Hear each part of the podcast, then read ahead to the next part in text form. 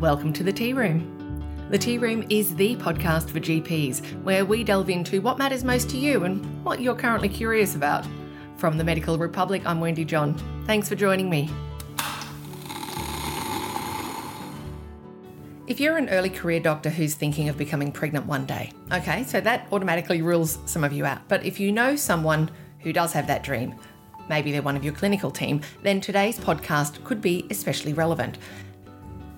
An American study in 2016 showed that a substantial number of female physicians have regrets about family planning decisions alongside career decision making. I'm not going to comment about Roe versus Wade, as topical as that is for our US audience right now, but it's fair to say that combining a medical career with motherhood still has a lot of drawbacks and needs further research. Some of that research has been undertaken by Professor Nancy Baxter, who heads up the Melbourne School of Population and Global Health and was previously Professor at the Department of Surgery at the University of Toronto. Professor Baxter's new research explores pregnancy risks for female physicians, and some of the findings contrast with earlier studies. So I'm curious to dig in on this one. What risks does being a pregnant doctor pose? Let's find out. Thanks for joining us, Professor Baxter. Thanks very much for having me, and thanks for your interest in our work. Well, look, you're welcome. I think it's going to be relevant for a huge number of our audience. Now, I can see, though, that you're all ready for our tea room chat. Can I ask, what is your hot drink of choice this chilly winter's morning? Well, it's my hot drink of choice on any morning, and that's a cup of coffee, which um, I am absolutely addicted to, cannot start the day without. And honestly, I'm just thinking about coffee now, and I'm feeling more alert and awake. that is a brilliant effect. Absolutely. That's nice. You've had the lived experience of being a female doctor, hence the coffee, and you've also undertaken significant research in a whole range of fields, you know, including today's topic. In your experience and from your research, what are the occupational challenges for women in this profession? I think that some of my interest in this um, topic, there, there are a few reasons I was interested. Um, you know, I don't have children, never really felt a, a, huge, you know, drive or need to have children. But when I when I look back, you know, my career certainly influenced that because there's no good time to have children in medicine. Yeah. And I've seen a number of my colleagues, you know, really struggle trying to have children during residency, trying to, you know, start their practice and having to take maternity leave at the same point in time. Um, so really kind of, you know, affecting their career start. And I've always thought that motherhood's kind of treated like an inconvenience in medicine, as if, you know, the biology of women is somehow not right for medicine. You know, we basically train people during, you know, peak fertility and then when they try and have have their families uh, we treat them as if they've done something wrong and they're causing us problems. So I just thought it was really, really challenging for pregnancy and and ch- childbearing during um, during a medical career. And so I, I, wanted to look more at this. And one of the things that really got me was, you know, when I was uh, I worked for a while in Minnesota, and I remember talking to uh, one of my gynecologic colleagues. We were having lunch, and she was just talking about her pregnancy and how much work she had done during the later stages of her pregnancy. And her baby was born with uh, intrauterine growth retardation. So this is an obstetric gynecologist. Her, her child was born extremely small. And she always blamed her work uh, on it and her inability to slow down around the time of her late gestation and delivery. And I always thought that a lot of women feel trapped in that. A lot of female physicians feel that they can't stop working. Uh, and, you know, I think that that's tragic in and of itself. But then I wondered if it would show up in terms of maternal and fetal outcomes. So, what does prior research say about some of those outcomes, the pregnancy risk for doctors? So, we did a, a, previous study that looked at when physicians have their children and if they have their children as compared to non physicians. And what we found, uh, which isn't a surprise, but really the, the graphs are quite striking, is that women essentially delay childbearing until after medical school and then rapidly go up. So by the time you know women reach their 40s, they're as likely to have had a child as non-physicians, but they have that child at a much later time period. So that's what we found. We found that family physicians were more likely to have children than some of the other specialties as well, and at a slightly younger age, but still considerably older than non-physicians and and we know that, that being an older mother especially for your first child can have an influence on your outcomes so that's that's our previous research that kind of led to this next question. Sorry, can I just check when you talked about family physicians, is that the general practitioner? Yeah, so that's the equivalent of GPs in uh, in Canada. Got it. So yeah, when when you look at the literature, you know a number of large population uh, studies, not not as large as ours, but population studies in Scandinavia have not really shown an effect of being a physician on on your outcomes, on, on maternal outcomes or fetal outcomes. But, you know the the systems in Scandinavian countries are, are different than some of the other systems in North America, Australia, and the rest of Europe. Yeah, there's a lot more, so much more support for uh, childcare, for child rearing, for that, those first early months of being a parent.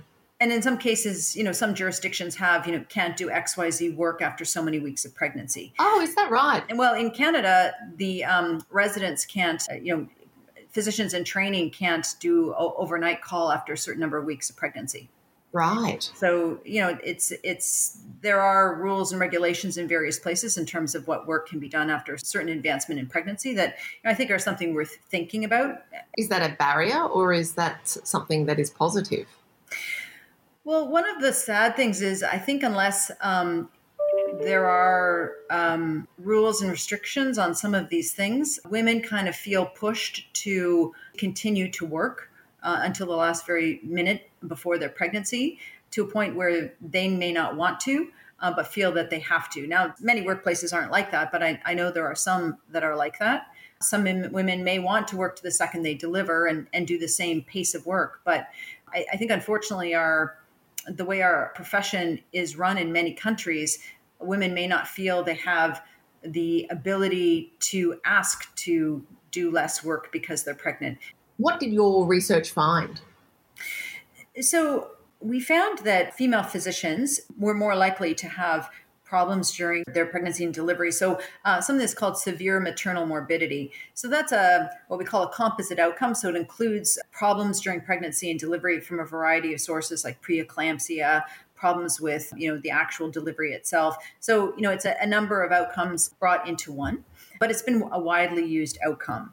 And we found that female physicians had about a 20% higher chance of uh, complications than did non physicians. Now, the absolute number was relatively small. So it didn't increase the risk that much when you actually looked at the number of people affected, because fortunately, most pregnancies go well, but it was a real number. And what was causing those risks? Yeah, so what we did then is we adjusted for other factors that could influence the risk um, to make sure whether it was the occupation itself or whether it was other things. And what we found was the most important thing was age. And the reason that female physicians had worse outcomes was because they were older. So when you controlled for age, they were no different. So it didn't appear that the occupation itself was the driving force, but it was the fact that that occupation resulted in women having children at a later age. And once that was adjusted for, there didn't seem to be an impact. That feeds into what you said earlier around thinking about your career impacts your thinking around whether you have a family or how you have that family and when you have that family. Absolutely. I mean, one of the positive things we found was that actually the mortality and morbidity, so the, the, the major events for the infants, was actually lower for female physicians. Well, that's good. Yeah, and that was when we adjusted for everything. So even after we adjusted for age, uh, women physicians, their infants had fewer what's called severe neonatal mortality morbidity. So it's the same thing with bringing together this composite outcomes of various problems that infants can have. So they had a lower risk of that, which is good. So the adjusted odds ratio of that was 0.79 meaning about you know 20% 21% lower odds of having an infant that has trouble. That's pretty significant. Yeah, it, it's a it's a real number. You know, when you overall again when you look at it, most children do well, so it's only going to be a small number that are affected by this, but it, that's a real number. Uh, now, why that is, it's hard to know, but it is reassuring. So there's fewer severe outcomes for the child. There is a an increase in risk to pregnancy due to delaying pregnancy, so related to age, but it's only a, it's a small increase of risk. What is there any difference by type of specialization? We didn't find that. So before in, in, the previous work that we had done, we found that family practitioners or general practitioners were more likely to have children than some specialties. But when we looked at this by specialty, and, and we were limited in terms of how much we could look at that because some specialties, you know, sadly, even today, don't have many women. So we, we had some limitations in terms of the comparisons we could make. But there was no obvious difference between, you know, general practitioner, family doctors, and specialists. Let's talk about egg freezing. It appears to be a popular choice for women physicians. So, egg freezing, it's interesting. It's offered kind of as a way that people can, you know, kind of manage their biology in a tidy way in terms of, you know, ensuring that you are able to have children even if you delay reproduction. And, you know, certainly egg freezing was just developing when I was in the age that I might have considered it. And I might well have considered it because I, I think it does provide options to women to try to avoid infertility. The challenge, though, is that it's not going to change what we found because what we found relates just to advanced maternal age and you know the experience of delivery basically. And you know having your eggs frozen and you know having a pregnancy from those eggs doesn't change the fact that you're 5 years older you're 10 years older.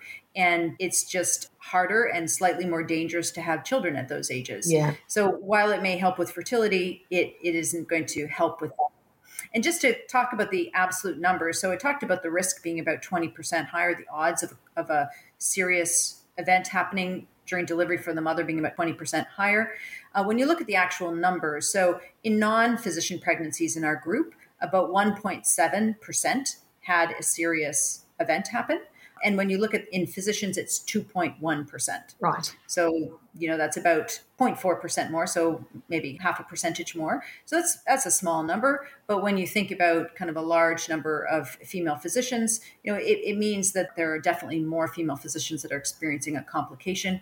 Again, largely because of age all the more reason for us to be having these conversations and to be talking openly around family planning and around the culture of a profession that can impact on those decisions and people and children's health.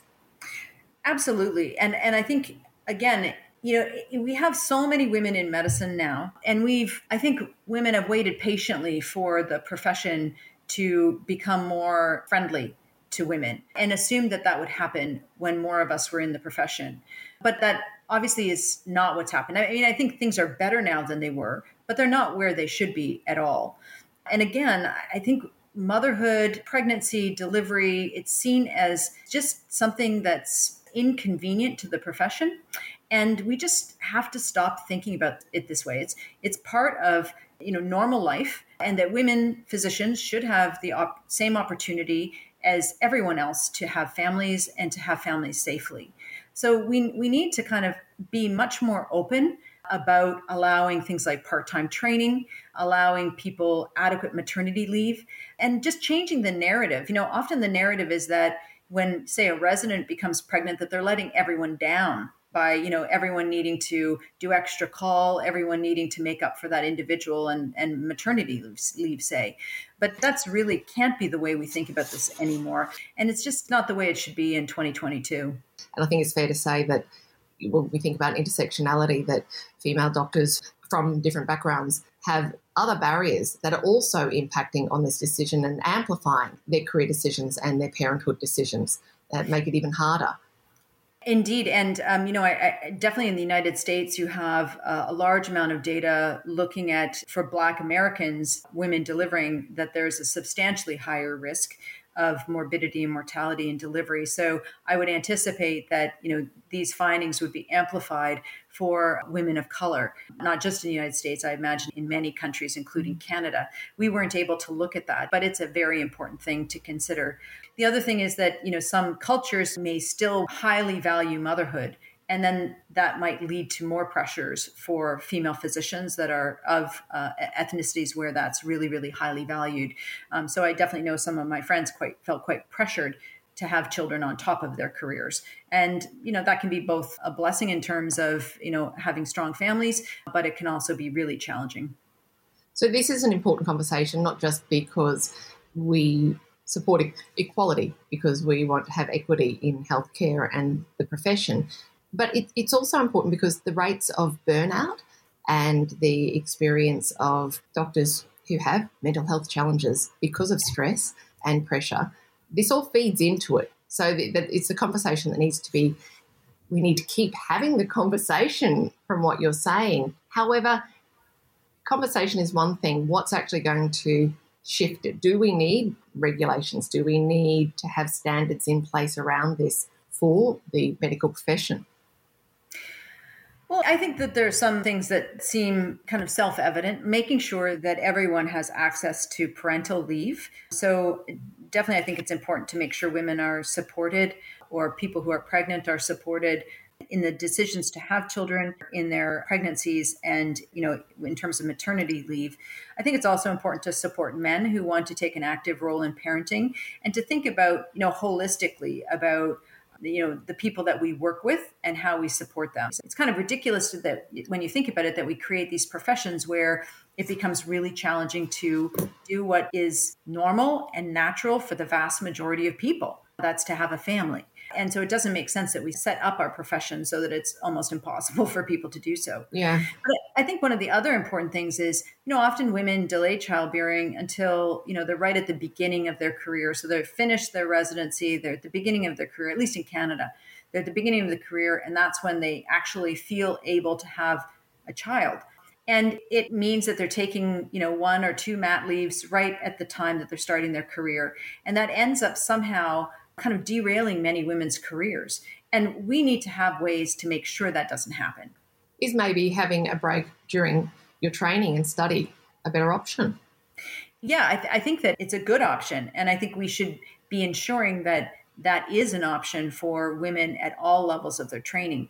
We found in our previous work that almost no women had had, uh, or no people had had pregnancies uh, or delivered during medical school. So there seems to be kind of just a, an, almost a no go zone during medical school. And that's something that we need to reassess and, and create pathways so that it is possible to be pregnant and have children during medical school. Do you reckon it would be easier to become a parent during medical school or in the first couple of years of your career? I think both have their challenges. I think when you look at the impact on your career, and, and this is again anecdotal. Sure. Yeah. Yeah. I would say that the impact on your career is going to be more if you have children early in your career than in medical school. Interesting. That is a space for research. Yeah, yeah, for sure. But we have so few people in Canada, anyway, Ontario, so few people having had children during medical school that it's hard to study because there's just nobody. well, it's awful. It's awful. Well, that's an, that's an interesting conversation to start as well. Yeah, I look forward to this being more of a focus for people that are in leadership positions because we can't just be expecting say the medical students to drive this we need to kind of provide the spaces that people feel that they can have their families when they want to and that they will be supported throughout. Is there anything that you'd like to say to wrap it up? We didn't look at the actual work done by female physicians, and we do have access to those data. So we know what their billing patterns were during their pregnancy. And so that's the next thing we want to look at is how intensely women worked and if the intensity of work in the time before delivery might affect you know your pregnancy outcomes. Because you know I, I, remain concerned that there are you know as we talked about some people that work up to the very end who may not want to and how that might impact on their outcomes. So that's something that we we are going to be looking at in the future. Thank you very much professor baxter for joining us today in the tea room. Thanks for having me that was Professor Nancy Baxter from Melbourne School of Population and Global Health. I'm Wendy John. Thanks for joining me today in the Tea Room. The Tea Room is produced on Gadigal land by the Medical Republic team. Visit medicalrepublic.com.au to keep up to date with all the latest news and views in general practice. And while you're there, you can subscribe to our newsletter. We love to keep you informed. Thanks for tuning in.